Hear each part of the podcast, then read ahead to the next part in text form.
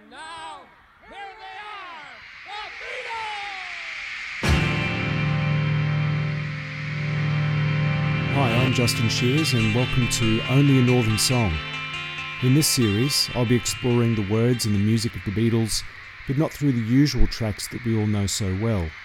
I'll be delving into my extensive collection of outtakes, home recordings and demos, alternate mixes and interviews to shed some new light on lesser known aspects of the Beatles' recorded legacy. With a new album in the can, the Beatles needed just two things a title and some cover art. Both of these concepts had evolved with the band over the time since their first LP release in 1963. Please Please Me was a stock standard title drawn from one of the songs on the LP, with an interesting but not exactly groundbreaking photograph on its front sleeve. More successfully artistic concepts followed, from Robert Freeman's moody black and white portrait which graced With the Beatles, the same photographer's autumnal pose on Beatles for Sale, the accidental warp of Rubber Soul, to the pop art masterpiece that was Sgt. Pepper, and its deliberately minimalist successor for the White Album. The Beatles had, over time, become more personally invested in how they were portrayed photographically, and, as well as controlling the mixing desk more and more on their recordings and determining album sequencing, having more say in their album titles. This latest LP would be no exception. Like many episodes in Beatles history, simple coincidences played a significant part in the creation of something very special. You're making an album, and towards the end of the album, you start thinking, well, we need a title for this. So you're looking around, you're fishing around. And the engineer, Geoff Emerick, who is our, our Beatle engineer, who did all the great sounds for us, was smoking cigarettes called Everest. They're like a kind of menthol Right. cigarette at the time. And we kind of looked at that and said, Everest. It's a good It's name. kind of, you know, it's big, it's heroic. That could be good for the album. And just one day we were in Abbey Road working, and I just sort of said, well, look, you know, why not Abbey Road? Because if we did that, we could just run outside. Right. There's a there's a level crossing, as we call it out there, zebra crossing, and we could just stand there. We could get photographed, come back to work. It'd take two seconds. Right. I said, and it's not a bad title, you know, Abbey Road. To us, it was kind of just the name of a studio, but I thought if you take it out of context, it kind of sounds like Monastery Lane, Abbey Road. It's Isn't got it, a, isn't got a certain, weird? Isn't it weird how just a simple thought like that becomes a legend? I mean, that's like Yeah. iconic now, Abbey Road. Yeah. And yet Well, it could have been I- called Everest, and that would have Yeah. required the Beatles to fly to Mount Everest and do a whole photo shot. shoot. So in a Yeah. way, it was sort of a lazy approach. It was a cheap approach. It was a cheap approach. Ringo, the title of the LP, Abbey Road, and how did this come to be the title of the LP? Um, well, Paul thought of the title, but usually when we start an album, we should bar for Sergeant Pepper, which, which fitted in with the with the album itself because we had the track, which you know, it's the only album we've had the track and the album called the same thing. Yeah. Um, usually we all sit around shouting out, why don't we call it, you know, milk bottle and whatever comes to mind yeah. till we, you know, something sounds nice for the album. And um, we were all, you know, we went through weeks of all saying, why don't we call it, you know, Billy's left boot and things like that. And um, and then just Paul said, why don't we call it Abbey Road, you know, because we made it in Abbey Road and it just seemed nice. And I don't think anyone else could think of anything else better. Well, no one did after he thought of it. And so it became Abbey Road, and as you see on the front cover, we stood in Abbey Road and had our photo taken for it. Beautiful. It's right by EMI. EMI is just ahead of the Volkswagen, folks. There's a plug for you. what? Not ours. Back to the music now. I don't know why it was chosen uh, because it was a pretty mundane thing. It's like sort of you know saying, well, we're, we'll call this um, CBS Studios or something. It doesn't make sense because Abbey Road was a very ordinary word to us. But looking back on it now, it's become something quite different. With the title now decided upon, there obviously needed to be a front cover. And the obvious solution to this problem, unlike the expensive trip to the Himalayas that would have been necessary had they gone with the title Everest, was to be found literally outside the studio gate. You know, this was incredible, the cover, because we would sit round, not only for the Abbey Road cover, but for many covers, and we'd sit round, we've got to go up Everest. and you know, dive off and they can shoot us. Or we've got to go to a uh, volcano in Hawaii. We, you know, we've got to go to the pyramids. Oh, let's walk across the road. and that's what we did. And it's the most Yeah, famous yeah. album cover Yeah. in history. Yeah, Do you remember that day? I do. Yeah, we just got up in the morning, got dressed, and went. And that's what, how we were dressed. Yeah. All those conspiracy theories. Oh, please. Hey, Well, uh, that's not Paul, you know. Ah. in choosing the cover, again, the Beatles took the, the easy way out. They thought, well, we just have a simple shot of us doing either walking in and out of Abbey Road Studios or whatever. And someone had the bright idea, rather than actually walking into the studio, walking across the pedestrian crossing just outside the studio. And they they did it one day while we we're recording there, and in the middle of recording, and you will see that Paul hadn't got any shoes on because he was barefoot in the studio, and he just came out and took the shot as it was. At 10 a.m. on the 8th of August 1969, the Beatles gathered on the footpath outside EMI Studios at number 3 Abbey Road to simply walk across the zebra crossing to the other side of the road.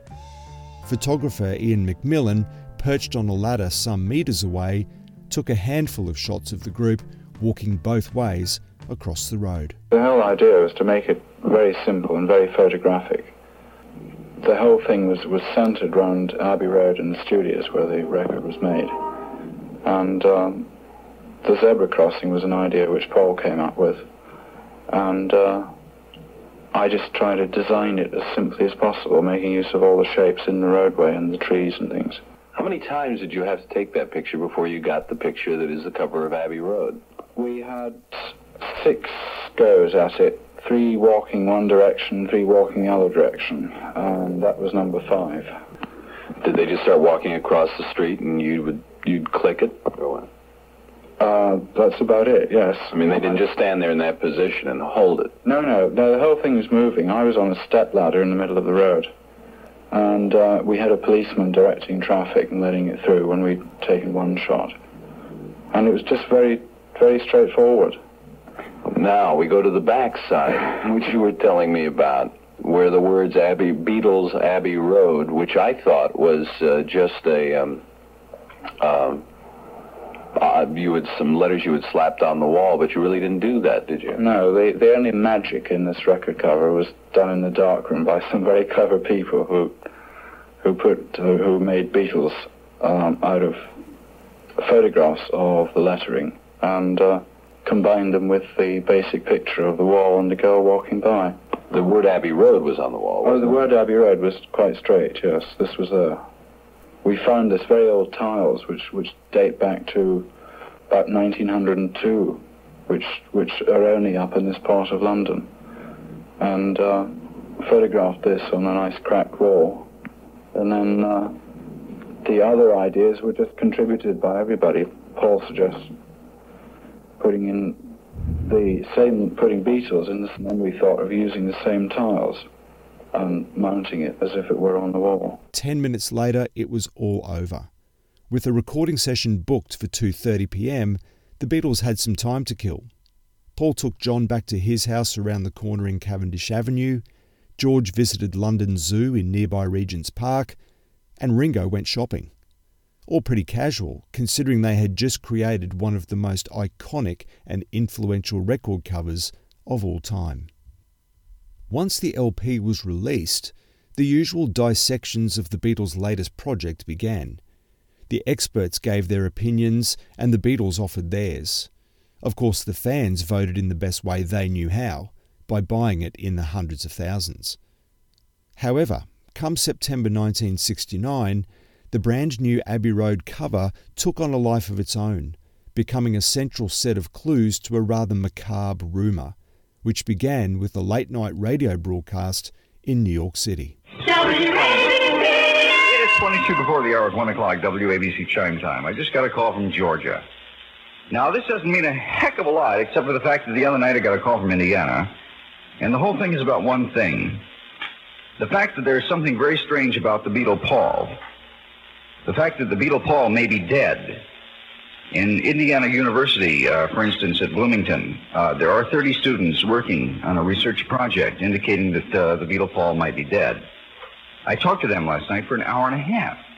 As a DJ on the world's largest radio station, uh, I felt it uh, my, you know, business to listen to their uh, claims. And they told me some things which shocked me. And I was up all night last night. And I promised myself that I would not say anything on WABC because I'm talking to 40 states right now. And there are a heck of a lot of people listening to this thing. And I'll surely get fired if I say anything unusual. But the fact is, folks, I've been fired anyhow. You will not hear my show after two weeks from now.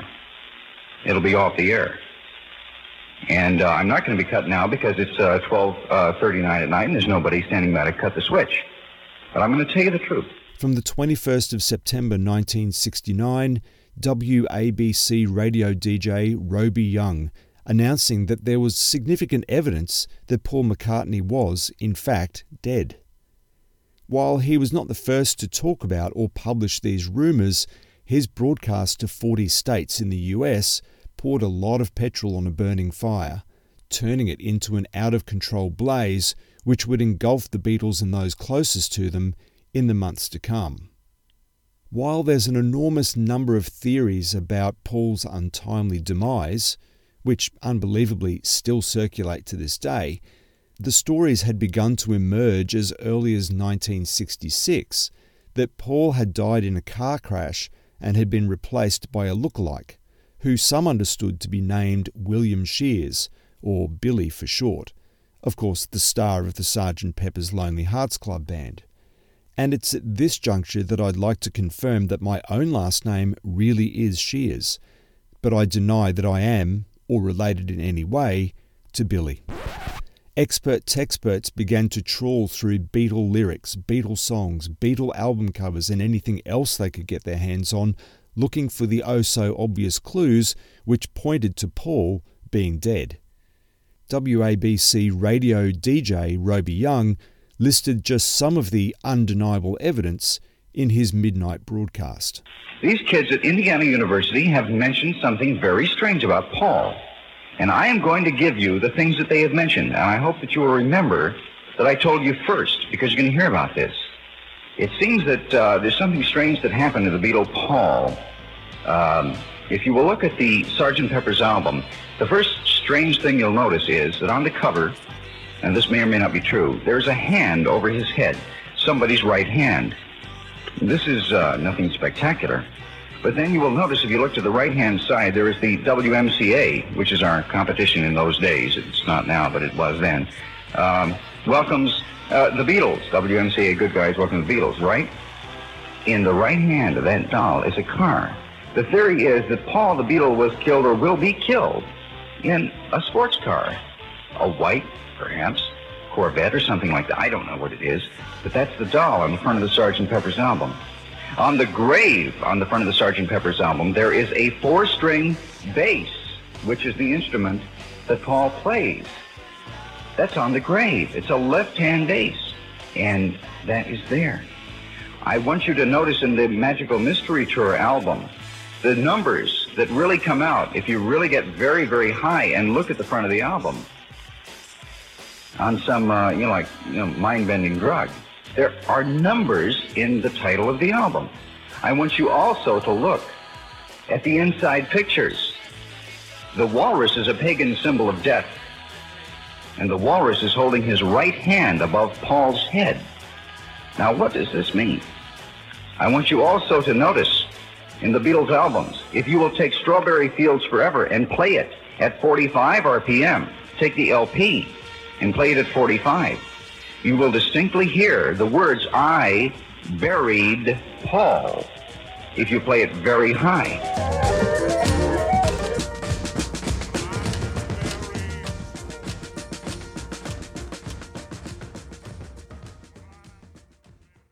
If you take I Am the Walrus, you will hear Services for Billy. Serviceable villain. You will hear Is He Really Dead?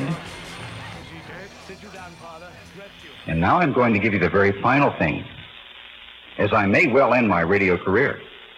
If you will listen very carefully to revolution number nine, Play it backwards, and you will hear some very strange things. You will hear things like, is he dead? You will hear some very unusual things about Paul the Beatle. And after 10 years in broadcasting, I have never felt so, so sure of a thing as I feel right now. But that there is something strange going on with the Beatles. And something particularly strange with reference to Paul. Why is he in a black suit with bare feet on the cover of Abbey Road? Do you know that's what they bury people in in England?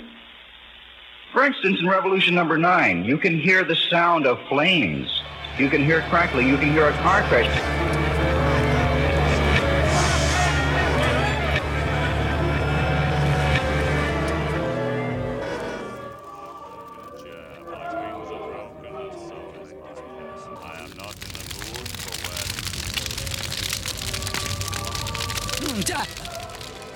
You can hear distinctly, let me out.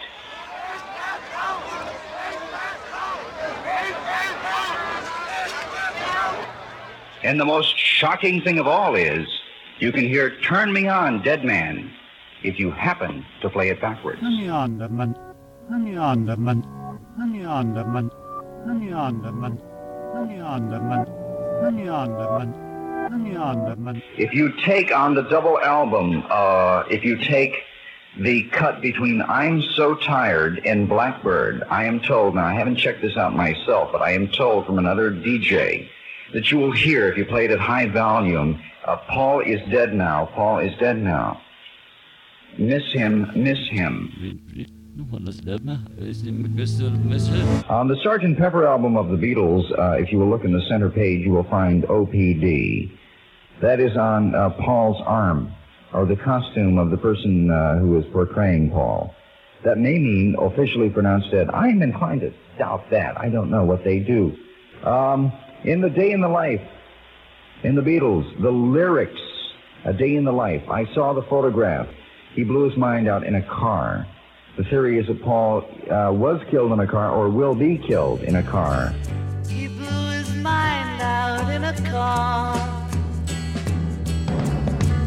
He didn't notice that the lights had changed. A crowd of people stood and stared. Face before. Nobody was really sure he was from the House of Now, folks, I have nothing to lose by telling you this. I'm sorry for the telephone girl. There's only one girl on the switchboard tonight at ABC, and I feel sorry for her. But I had to say this because my voice on ABC will be silenced within two weeks. But if you will listen to these songs, you will hear what I said. And if you listen to the rest of the songs, you will hear even more. At this time, there were many rumours going around about Paul not being Paul, but being dead. Uh, a lot of myths, a lot of rumours had come about. It's amazing to me, really, uh, about Pepper. You know, the fact that Paul is on the back of the cover not looking at the camera as the others are. And I had phone calls day and night. Please tell me Paul isn't dead. Sometimes when Paul was sitting next to me, and I got very fed up with it. But that cover um, sort of lent more fuel to that. That um, John was dressed as an undertaker and so on, all that rubbish. And oh, there was a side, there was a number on the Volkswagen, which said uh, something about referred to Paul's age. Um, you will see it for yourself. So that the cover was a quick one-off job, but it it is a very memorable one. Of course, it's been duplicated, but so many times by other people. It put Belisha Crossings on the map, that's for sure. With the rumour mill now working overtime, the other Beatles and those in their inner circle became the obvious sources for radio stations seeking to either confirm or deny that Paul was no longer with them.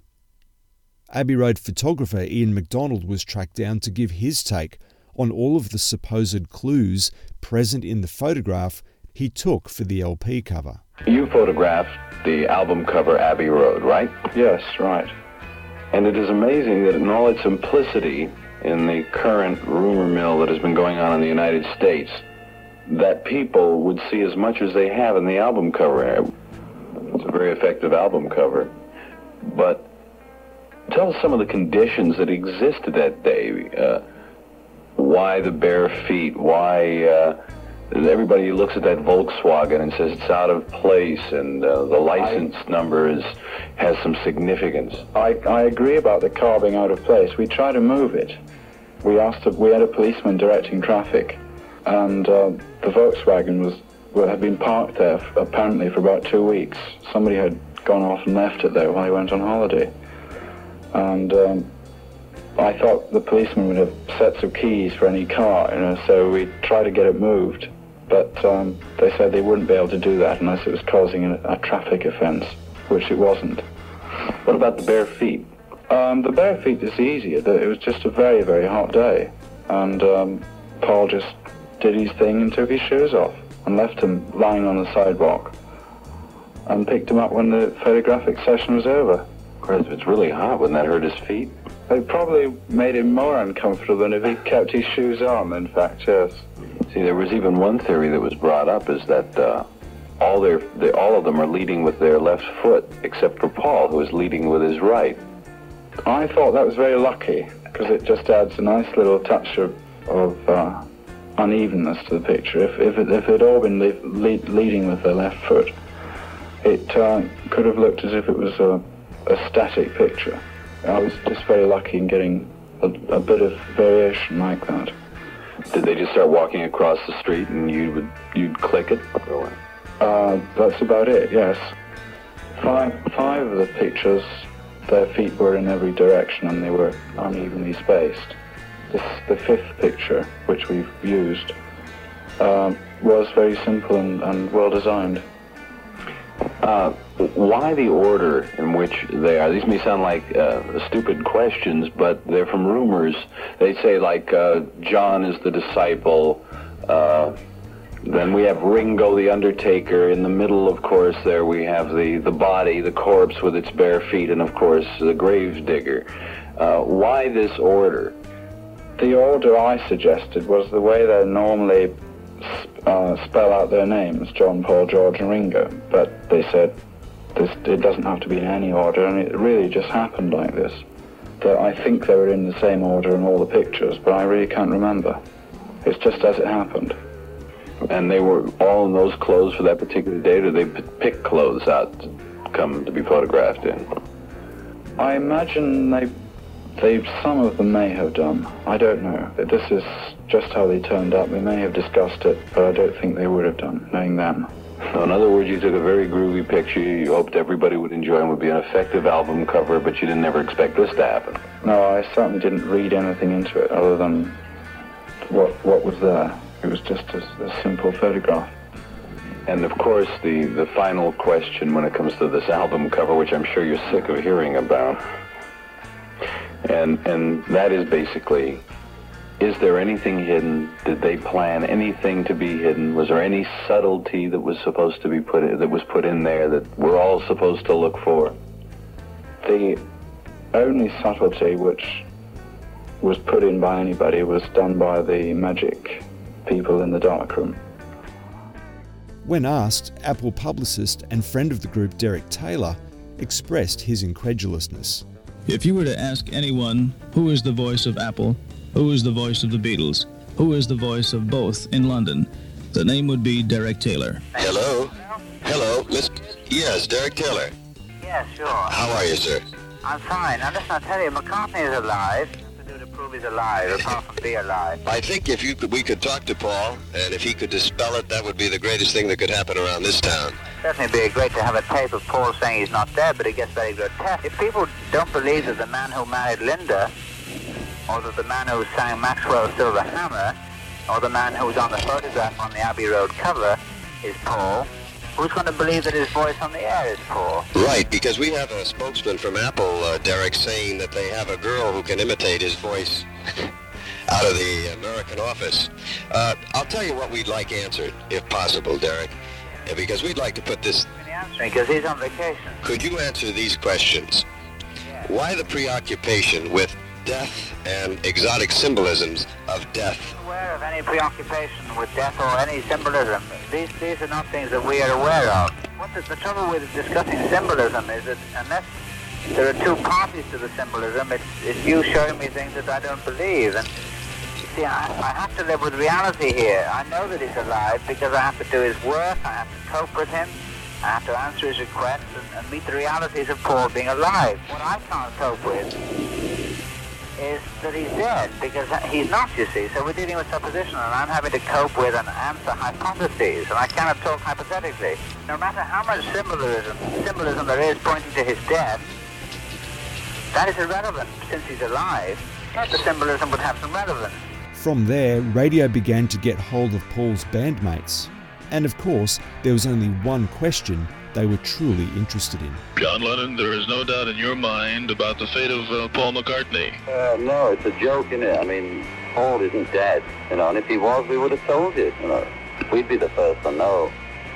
Well, that's it. He's over he's got a baby. He's recording music for Ringo's film and producing Mary Hopkins, so he's very much alive. Well, how did the rumors uh, affect both of you at this point? It's a joke to us. It's just a joke. It's so hard to uh, believe that something like this would be going on, uh, similar to uh, like a James Dean thing. I can't understand it because I can understand the James Dean kind of, he still lives crippled but won't come out, you know. I mean, there's some kind of idea you could guess, well, maybe, maybe. Yeah. But Paul McCartney couldn't die without the world knowing it. The same as he couldn't get married without the world knowing it. It's impossible. He can't go on holiday without the world knowing. How, how could he die without know, everybody knowing it? Paul McCartney is in England now. Is he is he at home or uh, is he on a holiday or what, John? He's not on holiday. He's working. He's, he's recording uh, a group called the Iveys, but doing some background music for Ringo's film, The Magic Christian. And I want to be plugging my own stuff, not Paul. So come on, let's get going. Where do we begin? Anywhere you like, Alex. Well, why don't we get the rumors out of the way? I'm here to try and dispel them. What could you say to dispel these rumors that have started in the United States? I can't say anything, you know. People are going to believe it, they're going to believe it. I can only say it's not true. Not one bit of it. No, not one bit of it. It's the same McCartney you've always known. Yeah, right. Clearly, John and Ringo's denials of Paul's death were not convincing enough for some. So the only answer was to find someone who would really know what was going on. Leslie Cavendish is Paul McCartney's barber. I guess we're going to extremes to try and, and find out uh, for the American public if the real Paul McCartney is alive. What do you think of these rumors? I think they're ridiculous. Paul McCartney is alive and well. I saw him two weeks ago, and I cut his hair, and it's the same Paul McCartney I've been cutting for three and a half years. I guess you could tell the difference in hair from one person to another. I would think so, because if he was another person, Paul McCartney has, um, when you comb his hair back, it naturally parts just off centre. And if it was somebody else, it would it was impossible to get the parting. And the parting is still there, and it's the same hair, and it's the same Paul McCartney. I think it's ridiculous. I don't know what to say. You don't see any uh, scars from plastic surgery behind the ears? There's no scars. There's nothing. You know, it's Paul McCartney. There's no scars. He hasn't had any plastic surgery. His hair's the same. Everything's the same. I can't, you know, I think it's a very funny story that's come out. Of course, there was probably one definitive way to decide whether Paul was alive or not, and that was to ask the man himself. Chris Drake from BBC Radio made the trek to Paul's farm in remote Scotland and put the rumours to the supposedly dead Beatle, who offered some interesting theories of his own as to why these stories may have emerged in the first place. I think the main thing is I haven't sort of enjoyed really doing interviews and uh, sort of getting a lot of publicity lately. I've preferred just to sort of sit uh, more in the background, you know, to be more with the family than actually to go out to clubs and be seen everywhere. So that uh, I think that probably started a bit because I know, uh, like I always used to do sort of an interview a week almost for a newspaper or for something, you know, just to keep my name in the in the headlines, you know, because I don't know, you just go through a phase of wanting to be up there, you know, in the in the limelight. But I'm going through a phase now where I don't want to be in the limelight. You know, I, I don't particularly enjoy that. I'm, I'm in the limelight whether I like it or not, as this is. See what I mean? So I, I just prefer really just to like, instance, come to Scotland with the family and have a really quiet, ordinary time. And we have a great time, you know, like that. And it's just my favourite way of living at the moment, you know, is not going out and doing, you know, playing the, sort of the big stuff, hitting the highlights. Yeah, sure, I don't really enjoy that. So that the trouble is, once you've been known for hitting the highlights and sort of doing all of that, then suddenly you decide not to do it. I think everyone thinks, well, something's gone wrong, you know, because I mean, he used to be at the clubs every night. Now, where is he? You know, we haven't seen him. So then that started a little bit in terms of, well, you know, I mean, uh, and, you know, he's been dead for three years, you know. However, if the end result, if the conclusion you reach is that I'm dead, then you're wrong. Because I'm alive and living in Scotland. Alas, none of these explanations seemed to please the die-hard conspiracy theorists, and the rumours continued to circulate. Thankfully, most chose to ignore them for the silliness that they represented, and the Beatles got on with their own lives and their own new projects. Although the world didn't know that this would be the final album recorded by the Beatles, seeing as the long delayed Get Back album was still on the shelf at this point, it was probably fairly clear to George Martin and the Beatles themselves. On the whole, they were positive about most aspects of the LP, and they continued to espouse the virtues of what would become their final word. Abbey Road was a very, very happy album, and I, and I, we all knew that Abbey Road was going to be the last. It was like it was our swan song, and we were all all worked very closely. Ringo, how long has this LP been in the planning stages? Well, we did a few of the, a few of the, um, you know, on side two. There's a lot of small tracks from uh, "You Never Give Me Your Money," "Sun King," "Mean Mr. Mustard." They're all like sh- short tracks of a minute to a minute and a half. Yeah. And we did a few of those um, right after we did the last LP, which isn't released yet. The one that's going to be called "Get Back," which is released at Christmas. Yeah. And um, and then we, when we started again, it took about two months. Oh, so, so they're fairly recent compositions. Oh, yeah. Nothing dating well, not really recent compositions because they've got a lot more now. Yeah. And these are the ones that they're, they're getting out before they become too old. Uh, John, when you got this LP together, did, did you select from uh, like a large number of tracks, or did you virtually have a, you know, Not, not from a large number of tracks, uh, from a large number of songs, you see. Each of us have got, you know, maybe about 10 songs to contribute to an album. You can't get them all on. So when it's your turn to record, as it were, you've got to sort of pick the one you want on most, really. And so then, uh, I suppose it gets to a point of, uh, of musical balance of the LP too, doesn't it? Yeah, it gets into that. Maybe it's when I get the album finished and in the sleeve, then I'll get some sort of impression of it. But so far, you know, like with Pepper and even that White album, I got an overall image of my own of the album. Whereas with this one, I'm at a loss. You know, people have said it's go, it's a bit more like Revolver. Maybe it is, but I, it still feels very abstract to me. I can't like see it as a whole. You know, you get an image of an album. Hmm, hmm. It's sort of still parts. Not really. It all gels, fits together on that, but I can't.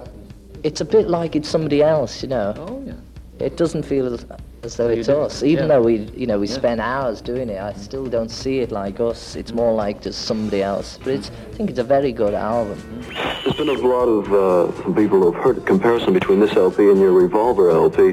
What do you think about this? Uh, I never noticed it. I've yet to play Revolver again. I haven't played that for years. Yeah? And then maybe I'll see. But uh, it's, I don't think so. What was your own personal response to the Abbey Road album? How, how did you Uh, feel it comparing it with previous albums? I thought it was quite nice. On the whole, I think it's a pretty good album. I liked uh, the A side. I, I can't remember what's on it. They come together though, I remember, and something's on it. uh, Yeah, that was my song. yeah. So that's all I remember. What, did I do anything else on Abbey Road? Come together. Um, one. I'm trying to- I couldn't be an album with just one track on. No, no, no. Anyway, I, I, um, it was a competent album like Rubber Soul in a way. You know? It was uh, together in that way, but it, uh, It had no life, really. I, I think it shows on the record that when we were excited, the track's exciting, you know. It, it's really. Um, all comes together. It doesn't matter what we're going through as individuals, you know, on the bullshit level. When it gets to the music, you know, when you can see that it's really cool, we all put in a thousand percent.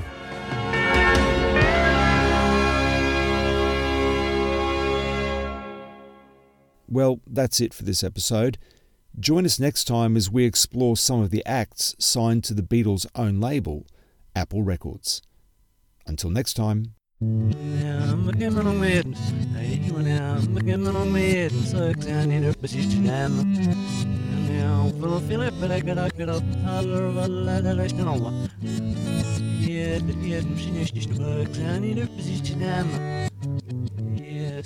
Because I'm alive and living in Scotland.